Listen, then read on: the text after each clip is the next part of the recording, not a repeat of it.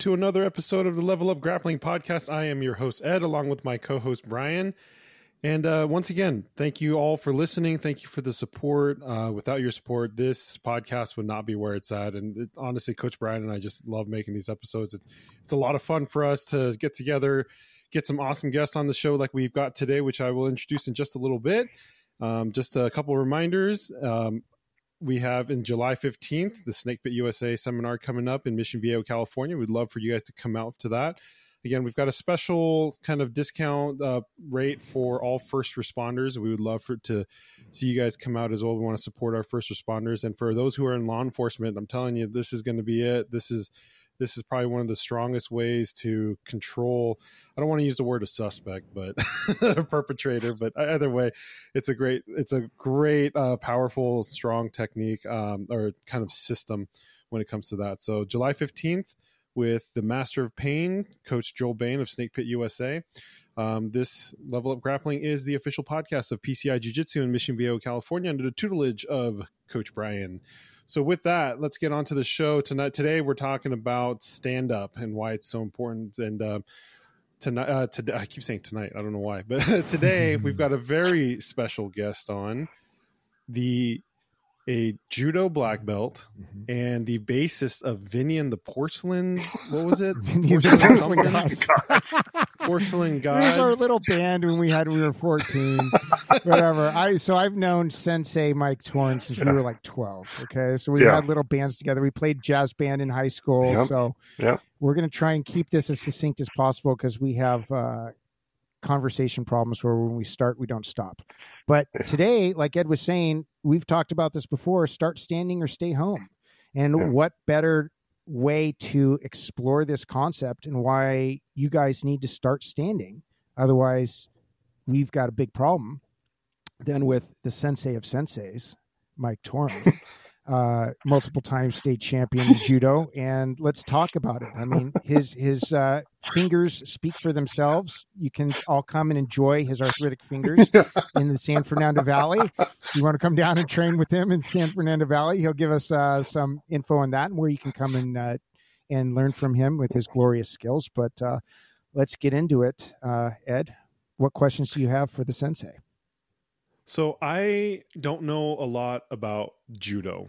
All right. I now it's funny because my my father did judo in Korea when he was growing up, and you know Koreans call it judo and all this and that. But um, I don't know much about it. My only exposure to any kind of judo has been through Coach Bryan. Um, and it might be a little weird for me to call him Coach Bryan, for since you guys have known each other for so long. But um, I trained on him, and it's interesting because you know, you always hear Uchimata or Waza, and you hear these terms, and it's like, okay, well, to everybody outside, it's like whatever. But at the same time, I think in what I've learned is that in the grappling world, it, it's it's a little bit more common talk. It's like I think at least this way, you may most people may not even understand what Uchimata means or what Waza is or anything of that sort, but they just know that oh, if it's in Japanese, that's judo, and it probably has to do something with stand up. But what I see is that you know through my jujitsu training in the past, everything was I started always on the knees. Now I'll give some credit that everywhere that I've trained in Brazilian jiu jitsu,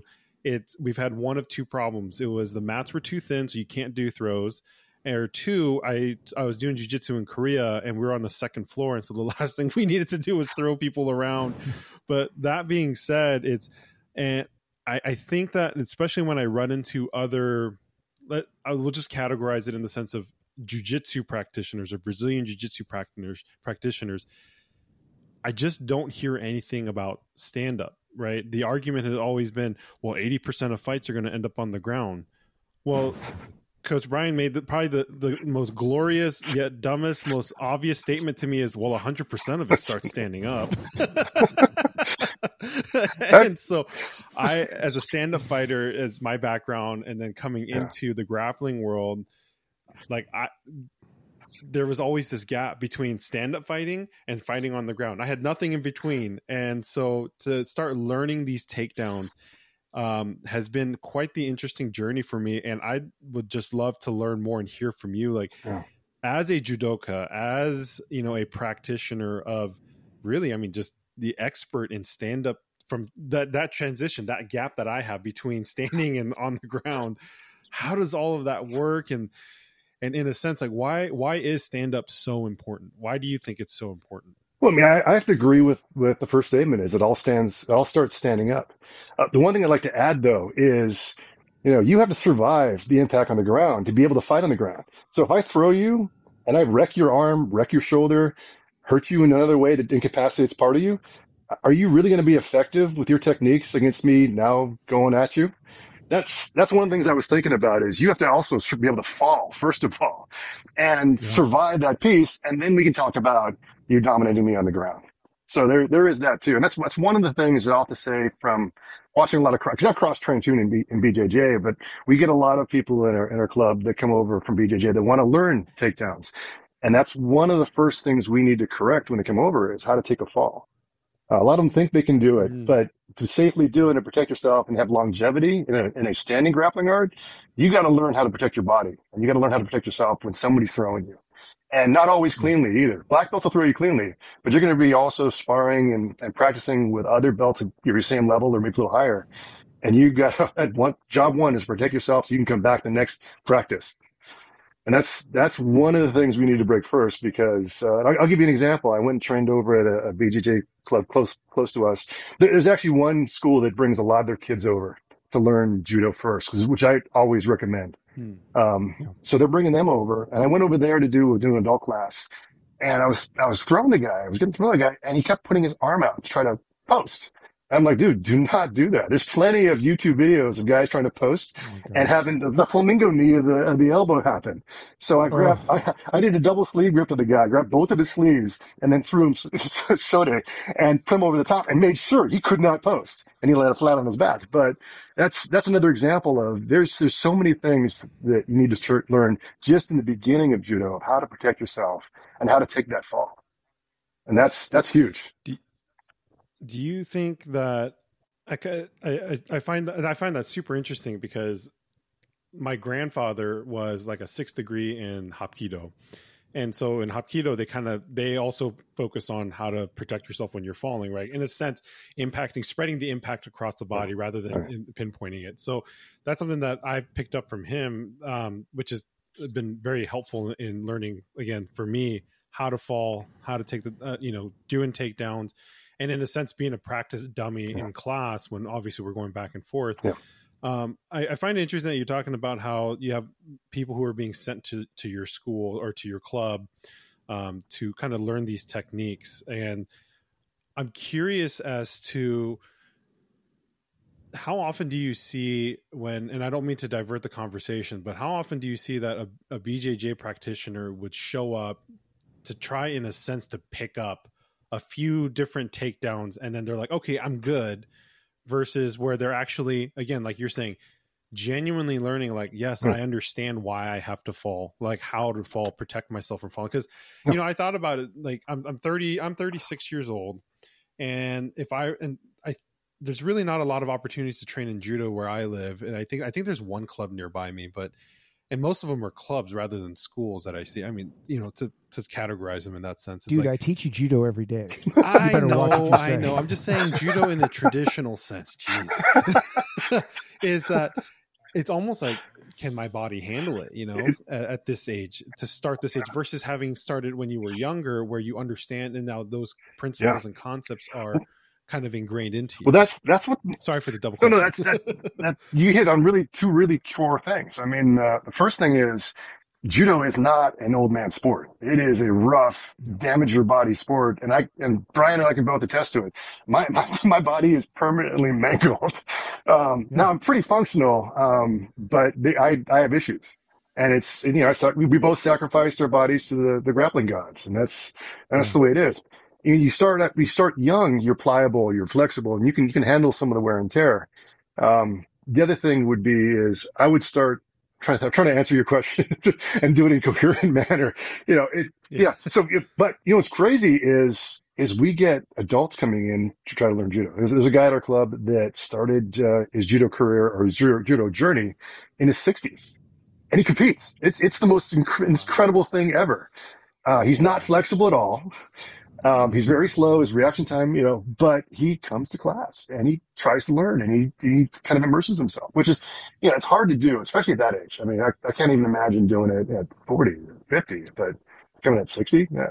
But the, the right time to do it is, is, you know, in your, you know, five, five to 10 range um, because you'll learn you learn the body mechanics of how to move. You know, what one of the biggest problems that I see with with people trying to transition come over to jujitsu is from jiu, from jujitsu to judo is the, is the tai sabaki. It's the footwork because mm-hmm. there's judo is very very much into mechanics and physics. So your feet have to be in a way. Your body has to be aligned, or you're not making this throw happen, or or at least not make, doing it in the correct way, in an effective way. So the footwork is another piece that's huge that you got to get because that's the basis. Where you start with your footwork is the beginning of are you going to do an ashiwaza, which is a foot, you know, foot sweep attack? Are you going to come in and do kind of a, a throw where you got to do a turning, a turning motion? So you got to have your footwork in play to get into position to be able to load this guy up and throw him. It's, it is, it's difficult. And I think that's one thing that kind of turns a lot of uh, people that are trying to cross train off is it's not a short learning curve. It's, it's a long learning curve to be able to know, all right, here's where my foot position has to be. Here's where my hands have to be. Here's where I have to off balance and create, you know, this lean in order to get this guy in a position where I can throw him. Because if he's flat footed and he's got a good base, I'm not lifting this guy off the ground. It's not happening. So, mm-hmm. so there's, there's a lot that lead up to it. And when one of the, as an anecdote, because gonna have to stop me if I go too far, but um, no worries. On an anecdote, it, it's I tried to explain it to to a high level BJJ guy. I'm like, all right, so you know how on the ground, you know, you can feel where my weight distribution is. Like if I'm if I'm in your guard, you can feel if I'm leaning, if I'm up too high, if I'm leaning too far to one side, and just by almost, it's almost like the force. You can I can feel where your positioning is, and I know where to sweep you to take you out and, wherever you're weak. Same thing standing up. As as, as us high level judoka guys are, I grip you, and I can feel how your body is, I know where to attack you and, and, and expose you. So it, but getting to that level takes a really long time, and it's probably longer than most people are going to going to invest in doing. So as I, as I think about all the, I'm sorry, as I think about all the guys no, no, that have no. come cross cross trained, most I would say ninety, maybe ninety five percent of them, if not more, do exactly what you just said. I'm going to come in, I'm going to learn a couple of takedowns that I can get somewhat proficient on, and I'm out because I'm going to use that in my jujitsu life as the one up I'm going to have advantage over somebody else. But they're not in it to hurt, to learn how to do proper footwork. They're not in it to learn, you know, transitions or, or even, you know, even the general, you know, the general art. They're looking at just a cherry pick a couple of things and go. There's a few guys that do it, have come through and have kind of stuck with it a little bit, but the majority are doing exactly what you said. And it's, it's kind of sad because we're, we're really two halves of the same art. Yeah. I mean, it's, yeah. Yeah yeah, you got to, yeah. It's, well, to, you know, to to add to that, man, uh, you know, and we've kind of talked about this before, but and we were talking about this with Vlad Kulikov. There's an aversion in the BJJ world to drilling. Yeah. And as you know, within judo, we have drills and we also have micro drills. So how yeah. our foot entries are. It's the same thing. You're doing it a hundred times over and over and over again. And then your hand grips. And then how are you lifting the sleeve and this and that. So all these micro drills lead to major drills. And everybody in BJJ is so concerned about just jumping into a fight and rolling around on the ground. They have no idea the amount of hours it takes to get your feet in the right position, to turn your hips over, to know, okay, I need to look over my shoulder, not be facing the person anymore. These are things that they don't want to do. They're not committed to because it's not in the culture of BJJ, unfortunately. And I don't know if enough people have the discipline to stop and go, okay, wait a minute, I really need to commit to actual drilling. Yeah.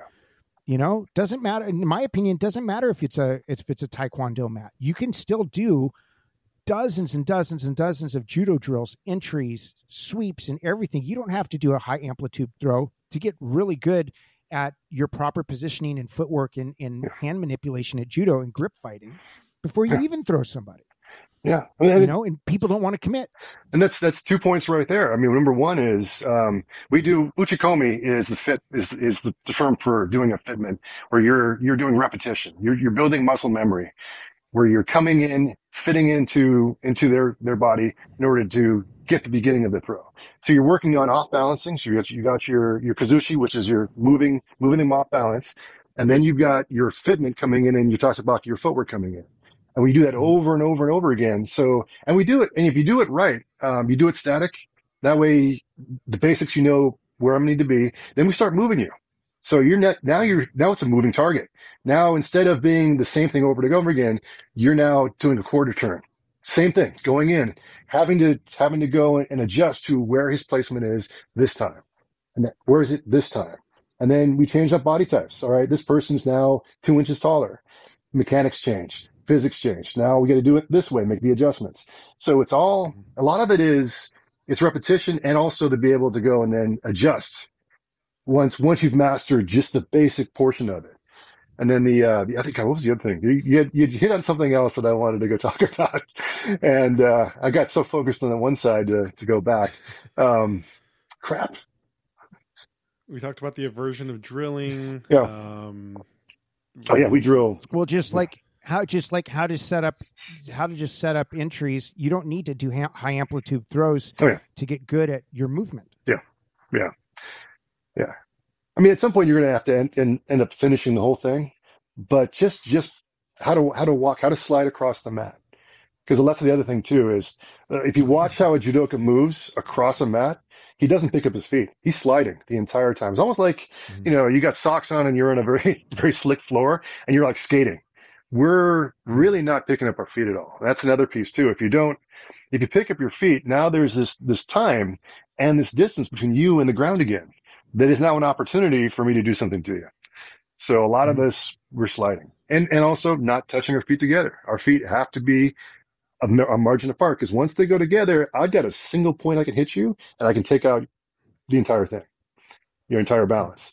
So it's, it's, yeah, it's, it's a pretty deep thing. It looks, it looks kind of simple when you look at it from, from the outside. You have no idea what you're watching, but it's, there's so many nuances to that portion of it that, and that's just, you know, that's just stand up. There's, yeah, there's, it, it would be, I think that's a similar theme in a lot of Japanese martial arts, right? Uh, So, Yeah. like, I took kendo for a couple years, Yeah. and in kendo is the same thing. Your feet are always shoulder shoulder width, and they're basically sliding, and they really don't change the positions. Always, you know, one one Yeah. left heel up um, or right heel. I forget which one now. It's been a while, but you're you're you're kind of gliding. You're you're skating over the ground, Yeah. and the higher level you get, the more natural it looks. Yeah. And I never even thought about that in terms of judo. That that's that was a principle because I know in, in karate it's similar when you're going from a front stance into another front stance into another front stance, and whether you're transitioning to back stances or middle stances or whatever, it's the feet are gliding or they're just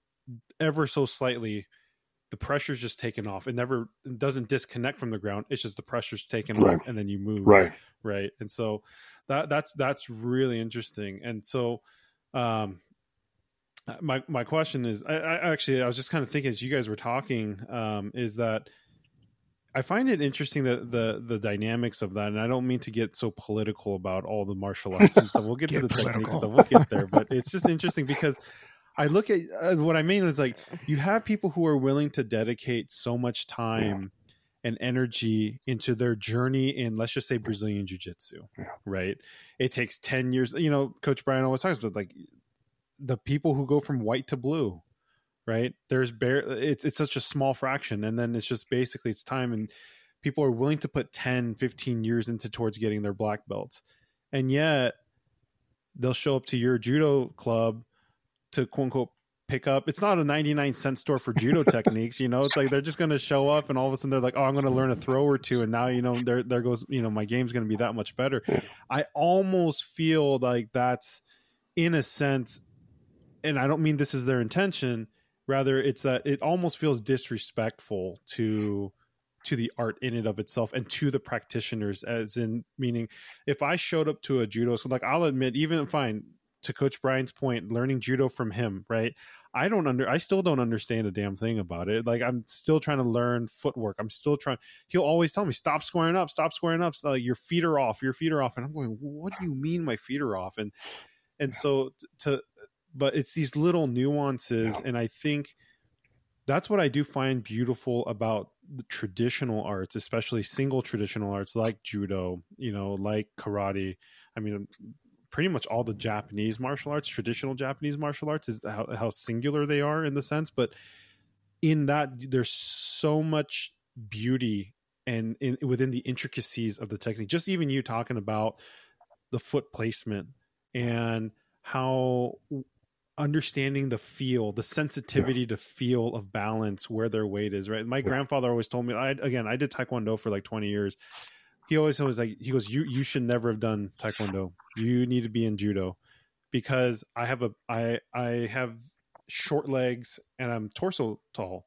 And so he's like, your balance is better off. You're not you're not a kicker. You should be doing judo, and so you have a stronger base because of it.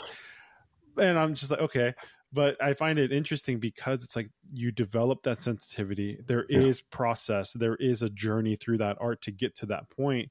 And I'll kind of transition that into what we were talking about. What I mentioned to you earlier was like, you know, well, yeah, what degree black belt are you? And you're like, oh, Shodan. I'm sitting here going, that's awesome. I was because same thing for me in Taekwondo. It's like, yeah, technically probably should have ended at fifth or sixth degree black belt, but it's like, no, I stopped at second degree. I just never, I was a first degree black belt for like 10, 12 years. I was yeah. like, I just never had a reason to test.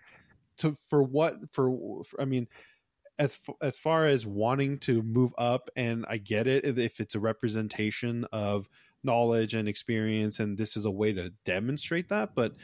To, to I mean, what was the value in getting a third, fourth, fifth degree? I mean, in, in, in where I was with the American Taekwondo Association, it was like, oh grand uh, master this and then chief master then grandmaster. And he I was like oh, I don't need all these titles. Like I, you know it's not the military here so. Well you, but I find it amazing so. You do bring up a good point. I mean it's a, it's it's it's a philosophical thing of you know why are you in the sport? I mean are, are you are you a competitor? You want to go out there go to tournaments and compete or are you somebody who wants to learn the the intricacies of of the art and and learn everything? So the, the hard part about that, and that's and that gets that kind of in a way, I'll, I'll answer your your your your your question or comment about you know that I'm still a Shodan is you know I did it I, I got to the black belt level mainly because I was a competitor and I wanted to get into that division. You know, I, I didn't want to have to keep going as a brown belt to my sensei and go, all right, can you please sign this waiver saying that I can fight in this division? And, and, and, and it, it is kind of a, you know, that, that's a level that we all kind of aspire to go to in all of ours, right? But beyond that, I mean, there's, like I said earlier, it, there isn't like there's a second degree division or a third degree division. You're pretty much in the same pool as everybody else. So you know, I, I didn't really look at it from as a younger guy, especially. I didn't really look at it as it at it from you know I want to level up to the next level because that's just going to make you know some somehow the competition side that much better. You know, it just it just didn't really compute that way. Mm. You know, I, I can tell you later in life as I as I get older, I start thinking about things, and I might I might soften on that at that at that idea. Um, but but yeah, it's it's it's I don't know, that's that's an internal you know conflict for me really. It's it's how far do you really want to go, and does it, how much does that mean to you, and you know, and yeah, it's it's yeah. Yeah. Uh, yeah, no, I think I, I, I, I mean, for me, I, I, totally agree with you. This kind of it's it's the internal thing. I think, yeah, when you you do see externally, it's like, oh, you know, Edward Kwok, fifth degree mm-hmm. black belt Taekwondo mm-hmm. versus like Edward Kwok, first degree black belt. you know, the external perception, yeah. right? They're like, wow, because it's like I don't question, for example, I don't question Coach Bryan's expertise, his knowledge, his experience in anything in terms of the grappling arts, right? And so, eh, but I find it interesting is like I, you know, I've been helping a lot with the uh, with PCI Jiu Jitsu's marketing and stuff. And as you write the bios, it, it's interesting because I'm sitting going yeah. like, third degree black belt coach Bryan Roig, right? Yeah. And it's like, well, I mean, and at the end of the day, it's like, what does that mean? Because doesn't mean shit. it means I'm old. Demonstrate because Coach Bryan has demonstrated over and over to me. It's like he understands the principles, and this yeah. as a teacher, this is what he's teaching. So, right now, I get it. Public perception is like why would I want to learn from this quote unquote Shodan, this first degree black right. belt, right? Versus versus the six degree black belt down the street. You know, his technique must be that much better. But I see, this is what I find interesting about you being a judoka. It's like Shodan judoka for the number of years that you have been training and you have the same and it's it's, it's not to compare that a fifth degree second degree has any more or less than a first degree because i think it is truly the individual's journey Yeah. right and so i yeah it's just It- i don't mean to rant i No, just no, find it interesting you, you bring up you bring up another tangent, which is you know is a black belt really a black belt, or or what qualifies person as a black belt? A, a friend of mine um, who's an another martial artist said to me, you know, black belt is really is really tell or is really a sign that you've mastered the basics of an art. You're not an expert. You just mastered the basics, and that's it. And then you still have a, another journey beyond that to start. Like I, I loved uh, Coach Bryan's um, analogy where he talked about um, the belt system as being kind of like academics, where you're learning the grammar, you're learning, or you're learning the words, you're you're putting together a sentence, you're putting together an essay, and you and now you're a published author. I think it's a great analogy because thanks for listening to the Yeah. show oh, I, we, we we can talk about other stuff. I, we're trying to focus here, but but it's uh, and it's weird is is you know when I go and I and I travel. I, one of the one of the wonderful things about about my journey is I've been able to travel and go visit other clubs across the country and actually in, in, in some cases in other parts of the world, and um, and look at you know one of the things one of the first two things that happen when you get on the mat. Uh, number one, they want to look at you and see okay, he's got a black belt, but does he really have a black belt? You know, let's see him move. Let's see him, let's see him move Kemi and do break falls and do all these other things. And, and if he moves like he is, like he's a black belt, then yeah, we're cool. You know, this, this guy goes over there and he cannot perform a forward roll. Dude, we, we need to, we need like quarantine this guy away from the other people here so he doesn't hurt somebody or they don't hurt him. You know, and I'm sure it's the same thing when somebody comes to visit our place. But That's the first thing I do. We watch you through the warm ups and we're like, all right, all right, that guy looks legit. That guy, all right, we don't have to worry about him. All right, who's this other guy? You know, and we go, we go from there. Um, but it's also even, even guys that are legitimate black belts. I mean, how much, how much time did you, you know, you present to the craft? How much did you absorb? How athletic are you? You know, there's, there's a lot of other intangibles that go along with it.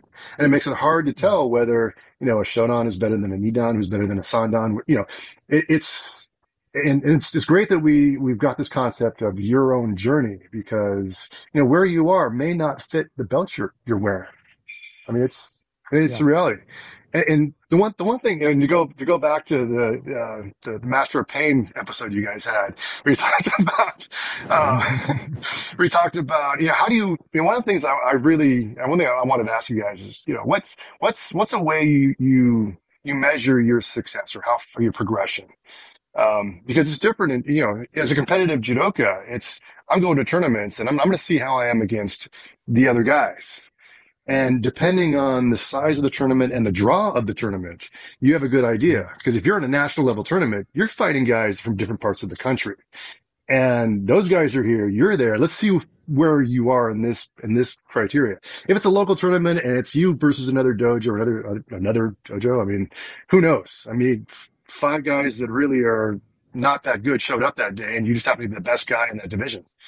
I mean, it's, it's, from a judoka standpoint, that's the way I looked at it. But I, I, I really don't know uh, the BJJ tournament scene, so I don't know if, if that is a similar scene or, or or if it is even a good barometer for where you are in your development.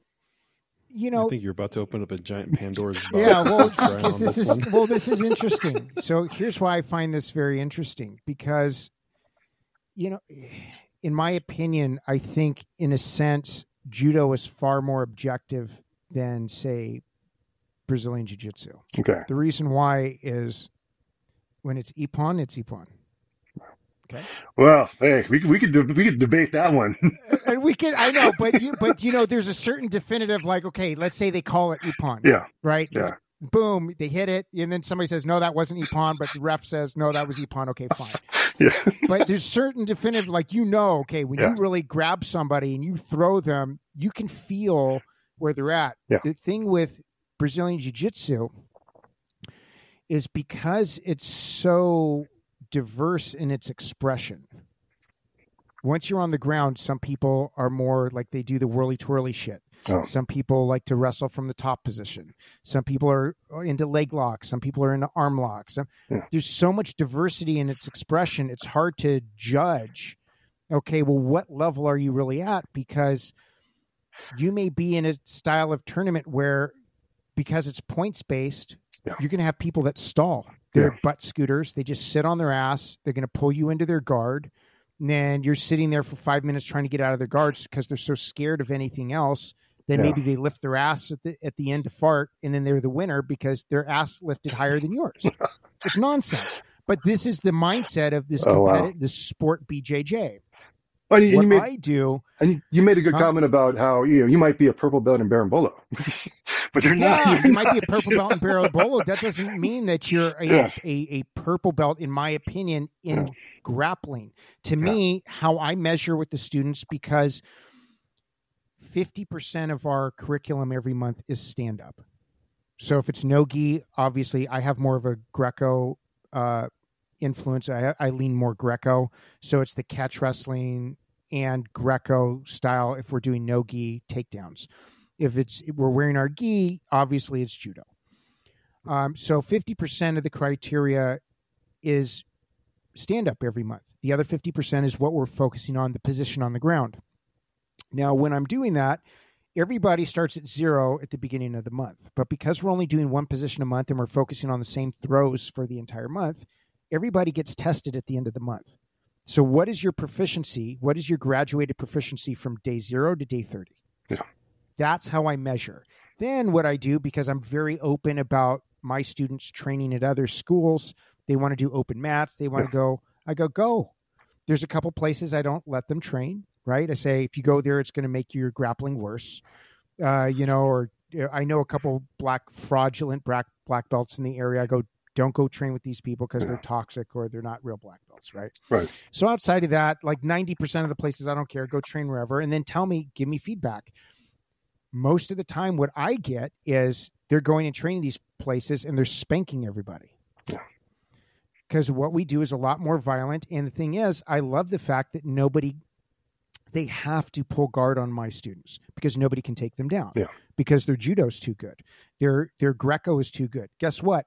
My my you know my group, their their hip entry is so good. Good luck. I'm pushing out enough to go get a double leg on them. You're not getting a double leg on my students. You're not getting a single leg. Their hip entry is too good. Their their their grips are too good. Their underhooks, their overhooks, their pinch headlocks are too good. You're not getting out. They're they're not going. They're going to go to the ground if they want to go to the ground, or you're going to have to pull guard. Yeah. That that's that's really what it is. So my criteria every month is how well did you digest and re-articulate the material to me from day one to day thirty.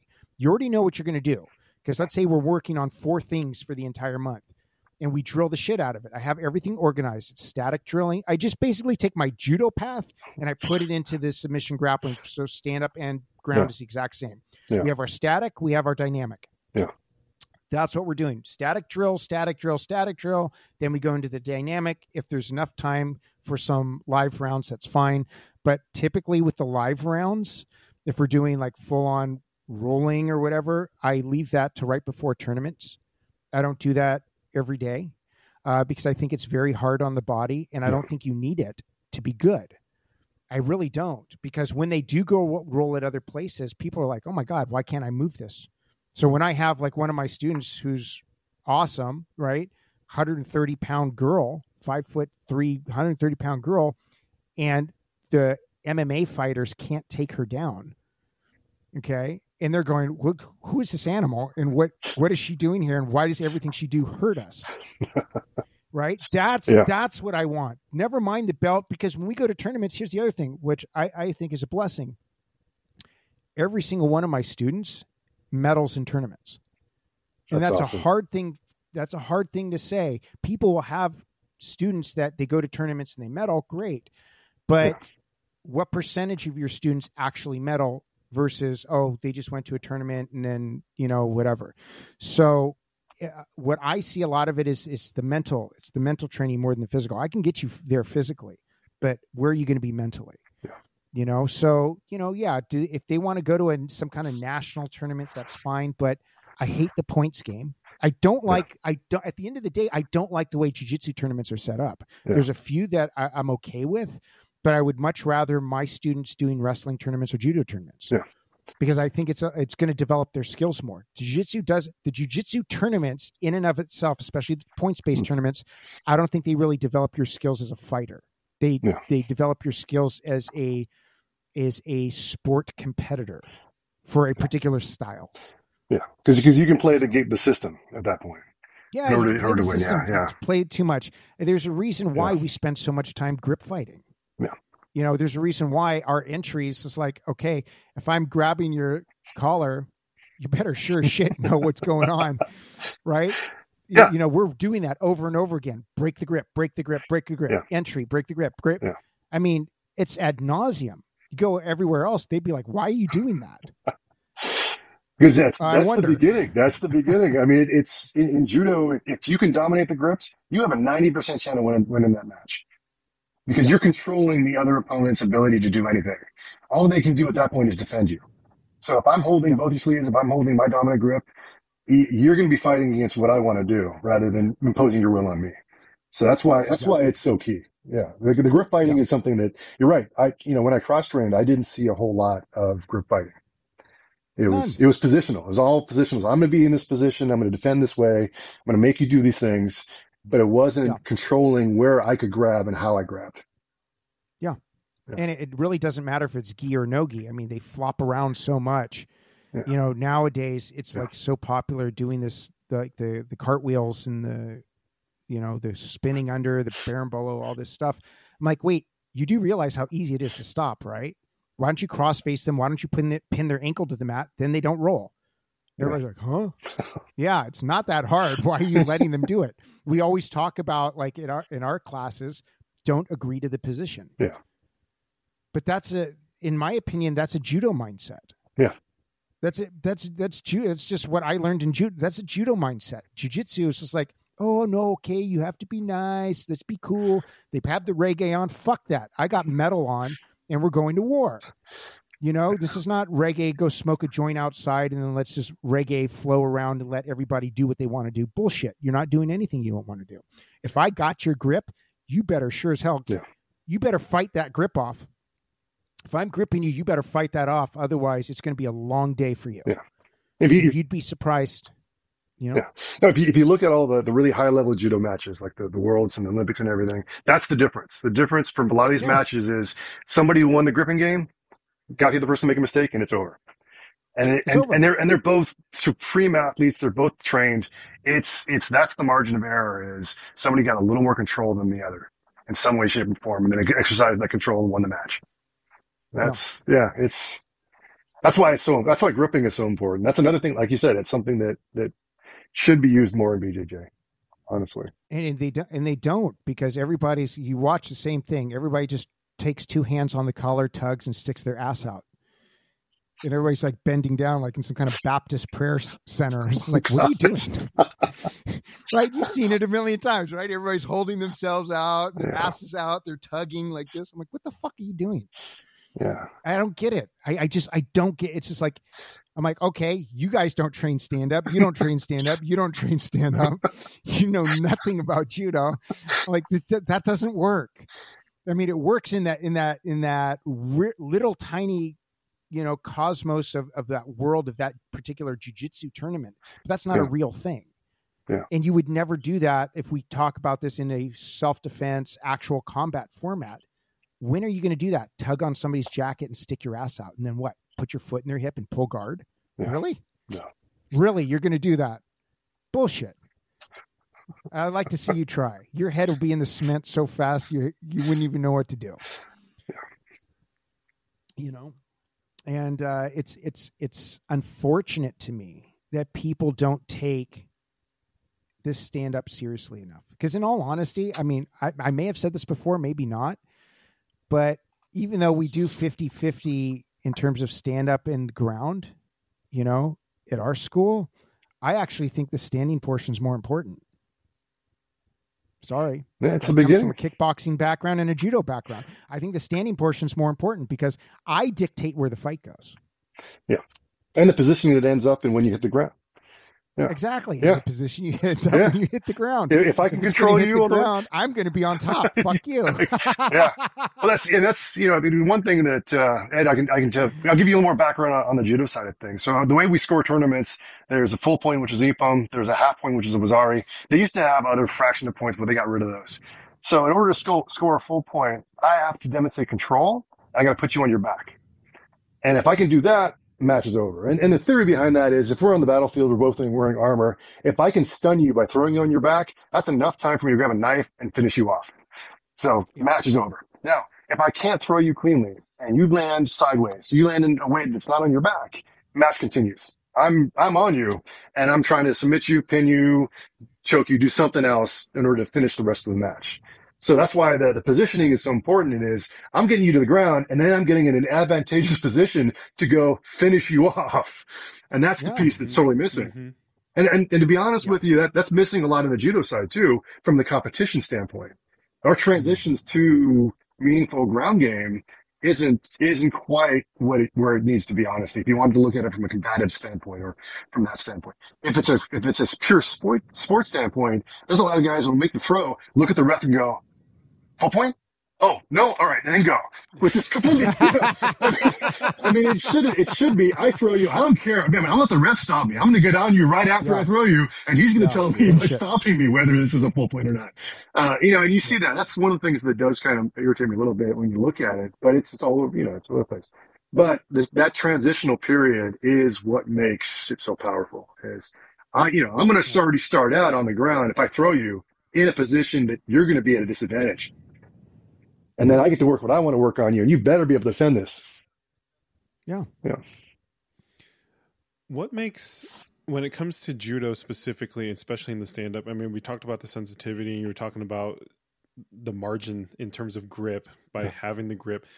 What makes judo so intricate in the sense of being in terms of the stand up techniques and instead of the stand up principles? Because uh, like i said you were talking about grip we're talking about feeling the weight um the movement yeah. and I, I find it interesting because you know yeah i follow several judo instagram accounts and as i'm scrolling through i see you know i see them doing the drills back and forth back and forth and you know i see the techniques um and again because i i only learn things specifically through coach bryan i don't have a traditional it's not like I'm going to class for judo in and of itself, yeah. right? I'm yeah. not going to judo school. So, what is it about? And I think the reason why I'm asking that is because I'm as much as I'm seeing and under, starting to understand the importance of stand up. What is it about having to drill these techniques over and over, having to drill these concepts over and over, and what is it? What are these types of concepts that maybe our listeners can kind of start to pay attention to in in their stand up you know whether they have a stand-up program or not is that is what should they what could they be paying attention to and to me that's where the intricacies of what makes judo so interesting to me so interesting and again i don't mean to i'm not trying to water it down like oh give us three tips and how to take someone down this is more of what is yeah. yeah. what is it about judo in and of itself and the techniques that are involved that make it so fascinating in a sense. It's yeah, it's hard to distill that down. Um, I mean, a lot, a lot of your movement, a lot of your repetition and your and your muscle memory and everything else go into the fact that you can in a split second execute that. You don't even need to think about it. It's almost second nature. So you get to a point where you're reacting almost subconsciously you you your mind just says, all right, he's shifted this much. Oh, the Seoi nage is open. I'm in. And then mm-hmm. before you can even think about let's execute this throw, your body's already making the turn, you know, and and it, it's going into the throw. And that's that's where a lot of the repetition repetition comes from is get you to the point where it's almost involuntary. It's it's it's a it's just a, a reaction your body and your mind makes to a situation. Because if you because if you have to stop and think about it, I mean, your chances of actually executing that thing go down dramatically because now there's time that your opponent can react to you and defend you. You know, that, that window of opportunity where they're off balance closes as they regain their balance back. Um, you know, the other thing too is, is we talk about, you know, positioning, you know, the off balancing, the footwork, uh, or the foot placement. It's also the footwork of how you move across the mat. I mean, one of the things we'll do is we'll grab you and then we'll slide across the mat and make you follow us. And if you start tripping, stumbling, oh, it's it's on because you're not keeping up and your footwork isn't up to par. And that's that's another opening. If you're off balance and you can't keep your feet underneath you and move at the same same speed, you're gonna get thrown. It's that is you know, that is the way it's gonna be. Um, I, I always found judo defense to be quite interesting, especially in competition. Right, watching watching so especially the the what's most readily available for me was like watching past Olympic Yeah. matches, right? And it's just fascinating to me. Like you're right, it's a it's a perfect way of describing it is these windows of opportunity and in sense because judo i think you're saying with all the drilling that it becomes so instinctive right Yeah. second nature instinctive to have the instinct to defend the attack Yeah. is fascinating to me because I, I think I forgot who it was. It was a heavyweight match, Korea versus. It might have been Japan, and obviously there's this Japanese Korean rivalry, especially within the martial arts at that level, and so it was just interesting to watch these. I mean, he- I'm a heavy guy, so like I always watch the heavyweight fights. I want to know how big people fight, but any time somebody one of the- when one of the uh, the judokas were trying you, you see them trying to go for something right they're they're they're moving they're they're in a sense that that fast action that's twitch muscle just Yeah. gets them right into the position and all of a sudden boom immediately there's a defense Yeah. like i can't even fathom Yeah. the amount of time and training that is involved to even get to that level of like even even for me in grappling when if you know if i'm especially if i'm with coach bryan like i think i'm moving fast but to him he's like this guy is a turtle. Like he's taking 20 years to think about what he needs to do next. And then he'll always tell me i'm just sitting here. I'm comfortable. I'm, and I, it makes me it makes me go nuts because i'm like what do you mean you're comfortable? I'm trying to move around as fast as i can. But to to both of you it's like you guys have that level of expertise and like you know i may have it a little bit more on the stand-up side in the sense of like if someone's trying to throw a specific back kick at me i know exactly when timing wise to put my foot on the back of the, on, on the guy's butt and can cancel a kick. Yeah. that's not a problem. But judo on to me is like a whole other thing. And so i think i find the importance of stand up and i really I never really appreciated that until i got to pci and i don't again i say this in every show i don't mean that as a commercial but is that until i got there i never understood again that gap between stand up and the ground as far as takedowns go as far as stand up even grip fighting that was a whole Yeah. nother thing you know to me it was just like oh just grab whatever is available grab here hold on to it and it was always death grip hold on to it for dear life don't ever let go until coach bryan's like what are you doing that's not an advantageous position to put your hand in Yeah. like it makes no sense for why am i going to grab the lower end of your gi you know if, if the top collar is available Yeah. you know like why it's it's just interesting to have to have gone through that process and and I think I have a high appreciation for judo because of that. It's like watching judo matches now. It's like, oh, okay, this is interesting. Um, but yeah, I, I personally, again, from my experience, yeah, a lot of people just not practicing stand up. Not, on, I think, and I'm really hoping through this episode that a lot of people are understanding the value of it. And obviously, you're coming from that specific art per se. And, uh, and again, us being in the on the grappling side or on the I'd say if we're talking Brazilian jiu-jitsu, being on the ground side of it, it's like, yeah, they they rarely ever touch it. It's kind of the only thing I was ever taught was put your hands in front of your head and dive right in and hope for the best. Know? so, but Yeah. um, yeah, no, I think that's that's that's awesome. Yeah, um, it- I think that. But one, Go ahead. yeah, one of the things I was going to say to you is you have um, in that is posture and defensive. You know what you do as a defensive move versus an attack also comes into play, and and how a lot of that, and, and we gain. You know, the, in my in my in my thought process, the way I think we gain that is by doing randori. Randori is the free spar that we do stand up. Um, and we actually we will randori on the ground too. We're rolling the ground too, but it's usually one or the other. It's usually every once in a while we'll do a transition from standing to the ground but it's how you you develop the movement. You know, you, you're going to get thrown, as especially as a beginner, you're to get thrown a lot, and you're going to learn where to put your mm-hmm. body so that you minimize getting thrown, get, minimize getting in bad positions, learning how to mm-hmm. defend a throw that's coming in. It may may not break your your your balance, and then be able to go and cancel. it. Like you said, put your foot out there and, and cancel that kick. You know, like there's a lot of throws that I cancel with my hip, where if you come in and I'm going to hip check you, and I'm going to pretty much stop that throw right there and so there is a lot of other nuances on the defensive side, but it, but I have to be able to recognize what technique you're coming after me with to be able to cancel that, that technique. That's that's mat time. That's mat time, and that's time sparring and and, repetition. It's yeah, it's it's a deep art. It's and it's I, I think all the arts are deep. It's just you know you, you, you gotta you gotta kind of like we are talking in the beginning. You gotta jump into it and spend some time in order to get proficient and understand those nuances. I feel like too many people approach it as deep as a sheet of paper. So. well, you know, I, would have to say that probably wrestling gets a worse rap because you know, you know, you think about oh, how many techniques could there really be? There's a lot of them, dude. Come on. You know, yeah. the other cool thing is if you look at it, there's a lot of there's a lot of collegiate wrestlers who are all judo guys that went over there and took because the mechanics are very similar. It's, you know, you know, um, very yeah, very similar. So it's like uh, when uh, when he said uh, your guest said that you take the gi off and now you're now you're catch wrestling. yeah, yeah. I mean, it's because physics physics don't change art to art. The physics are always going to be the same. Yeah. The laws of gravity, yeah. you know, they're not going to change. You know, so it's just how you apply them. Whether you have a gi or jacket on, you know, whether you you know you don't have a jacket on. That, that was one of my biggest pet peeves is people, you know, people, and this this is where I, I you know, we talk about Instagram you know, I look at those videos, but I don't look at it for the video content. I look for the comments because I really I want to be entertained. and, and, my favorite, my you, you want to tell me that you know you don't know nothing about judo? Have have a comment and say, look, hey, that doesn't work with without a jacket. I'm like, you kidding me? You think I can't underhook you and grab your wrist and throw you? Seriously?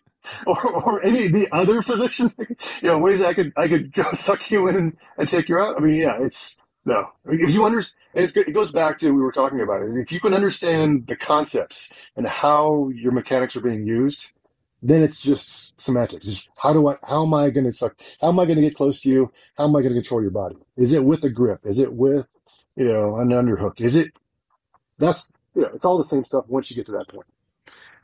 And it's yeah. If you if you really want to make me crazy, just say yeah, yeah. Judo doesn't work without a gi. Sensei Mike Toren challenging the world. Don't wear a mm-hmm. jacket. Come on over.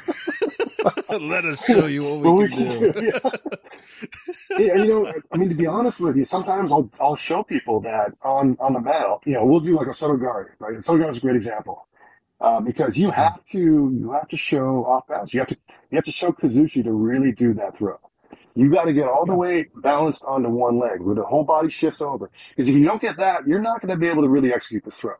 And a lot of people have a hard time with, you know, your, your lapel grip and your sleeve grip, getting people to move.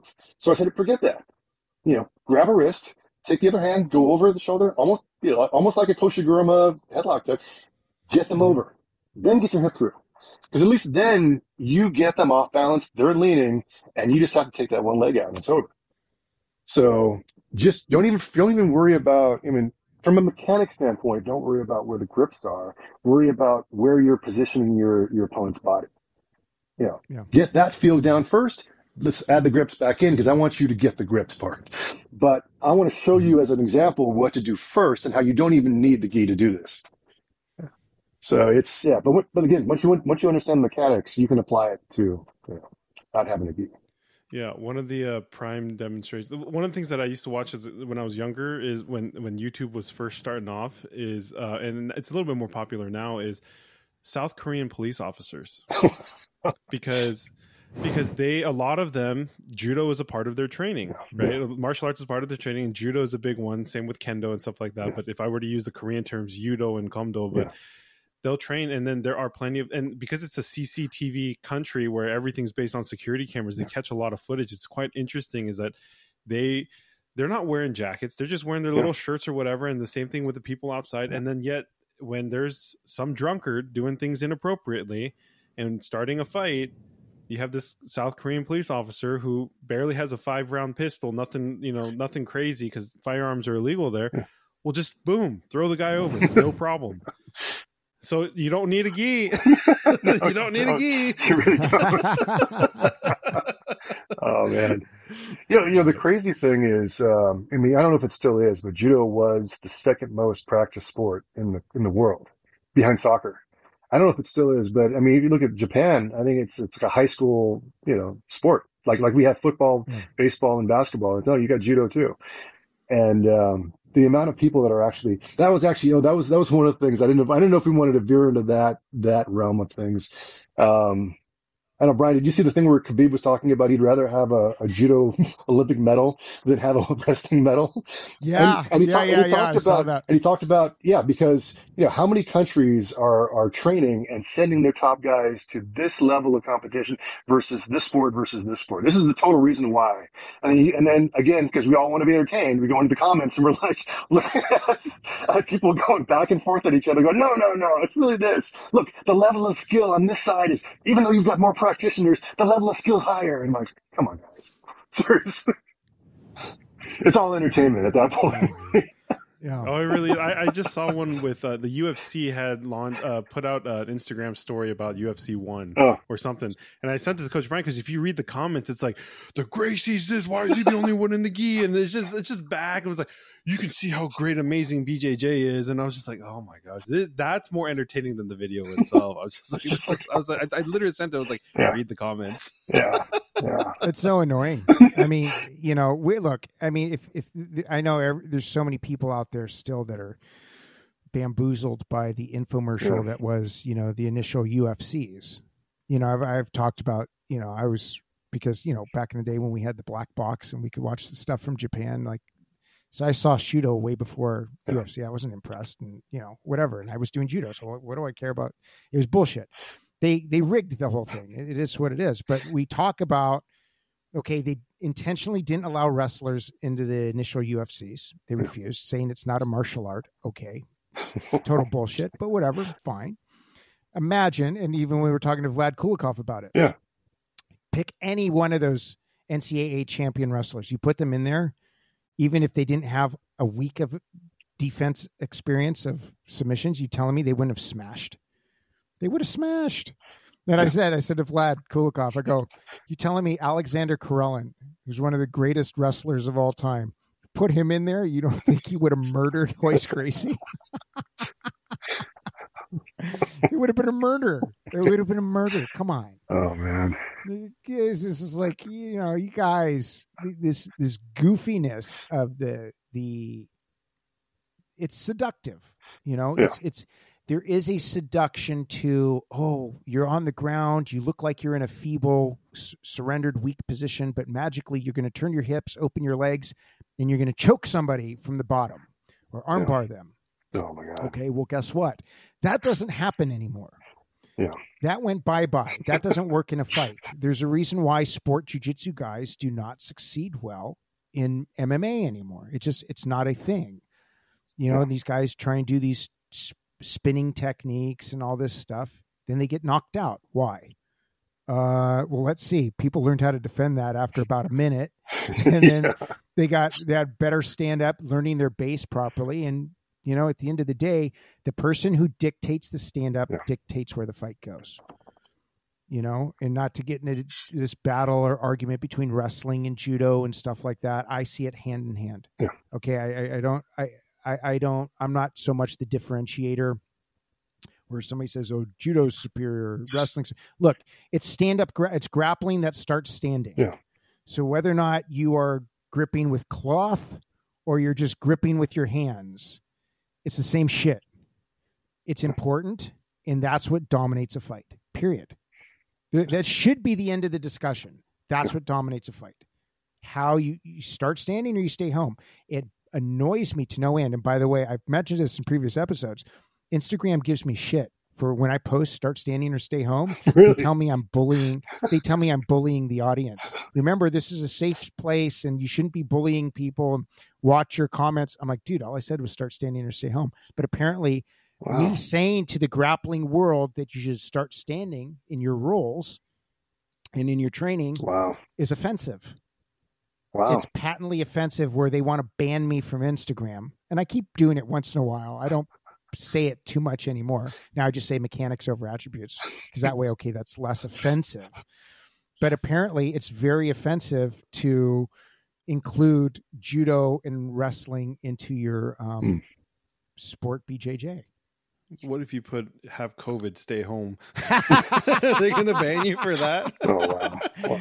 This does not meet the criteria of medical. Anyway. Uh, you, know. Oh my god. Hey, That's you want to you want to ask Toren the uh, the Yes, superstition yes. question? So we have a. Uh, if uh, yeah, if you've been listening to our episodes, you know about this. This is the uh, Steve Silver's Superstition Inquisition. Just out of curiosity, do you have any superstitions? I mean, specifically to judo or just in general? Favorite gi, favorite way you tie your belt? You have to put your left leg in first into the gi pants. yeah, I'm going to be very boring and say no. I got none of that. I, I, you know, oh, I was trying to think about the, the things that I did, and you know, when I was competing, and yeah, I don't, you know, I don't think there was any ritual that I had. And it's funny, I watch other guys with them. Like there's, there's a couple of guys I used to watch that, you know, as soon as they stepped onto the tatami, you know, at the tournament, they'd have to do like the, the dog foot scoot after, after they, oh yeah, yeah, and they do the dog foot scoot, and then they go over to the line, they bow, and they get into the, into the, into the ring. I thought that was of, and then there's a couple of guys, they do the pat down, you know, they, you know, they, somebody should mm-hmm. do an Instagram yeah. or a YouTube video short where it's you know the five ways the judoka gets onto the mat before a tournament, and you'll find at least five common you know little rituals. I never did any of that. I just I got there, you know, I looked across the mat, got stepped on, bowed, got in there, and did my thing, and you know, you know, you either got crushed or, or crushed somebody, one of the two. I mean, yeah. so funny. How's that for your foot sweeping? and some of those guys That's were really awesome. good, which is, which was, yeah, you couldn't really do that. It was like, yeah, that totally worked. Maybe I should start foot, you know, foot sweeping before I get on there. It might actually help me. Who knows? Oh, that's awesome. there's, there's, that's awesome. Mike, yeah. thanks so much for being on the show. Um, tell really tell everybody where you can be found if they want to come train with you. Yeah, if you want, if you guys want to come train, um, we're, we're at San Fernando Valley Judo, uh, in the heart of the San Fernando San Fernando Valley. Uh, it's uh, pretty much uh, off of Branford and the five freeway Pacoima. So, got a giant mat, one of the bigger mats in the country, and I, I visit a lot of dojos out there. There's only a few that have a bigger bigger practice space. Uh, we'd love to have you. We're pretty open. That's that's the one thing I was going to tell you about judo in particular is, you know, when you travel, you travel like I did, and you got and visited other other places. Always welcoming me in. I mean, it's you know, there there might be a mat fee. They 99 times out of 100 are going to charge you. You know, they're they're happy to see you, happy to welcome you in, into the community, and in a lot of ways, you know, if you're a black belt, they want you know they'd love to have you show something if you're not a black belt, they'd like to show you something, you know, you see something a little bit different because everybody does something a little bit different than each other. So, so the, that's the one thing that I got to say um, from from that standpoint is the community, the judo community is very welcoming for everybody. BJJ wrestling, come on in. We're we'd like to share with you, almost to a fault, to be honest with you. That's awesome. Yeah. Love it. All right. Well, yeah. Thanks so much for being on the show. Thanks for the invitation. Well, I think Bryan, Coach Bryan, and I will have to come up sometime. Either that, or I'll come down. but but coming up would be actually really really cool if you guys could do it. Well, I, I still need. We'll I, I, still have an amplifier that totally different topic that I need to bring up. So if he's around on Sunday, I may be uh, driving over to his house uninvited and bringing over my Peavey Invective. So, so since since we're an audio podcast, for those of you guys who don't understand what's going on, is behind Mike and then the room that he is in. Yeah, Sensei Mike, he is surrounded by guitars and amplifiers, and I know that Coach Bryan and and Mike both uh, and Sensei Mike both um, are big guitarists and musicians, and so. I play the bagpipes, so it's totally off random, but um, that's that's what they're talking about. So we'll Maybe we'll have to head up. We'll, we'll, use the amp as an excuse to come on up. Train, so. but again, thanks oh. so much for being here. And again, everyone, sanabul.com forward slash PCI Jiu Jitsu for 10% off of any of your orders. That helps. Um, that helps this podcast. That helps support uh, PCI Jiu Jitsu. And again, if you guys are ever in Mission Viejo, California, come on by for uh, for a class. So with that, thanks everyone. Thanks, Mike. Thank you for having Thank me, you, Sensei Mike. Thank you, Bryan. We'll uh, catch everybody on the next one. Thank you. All right.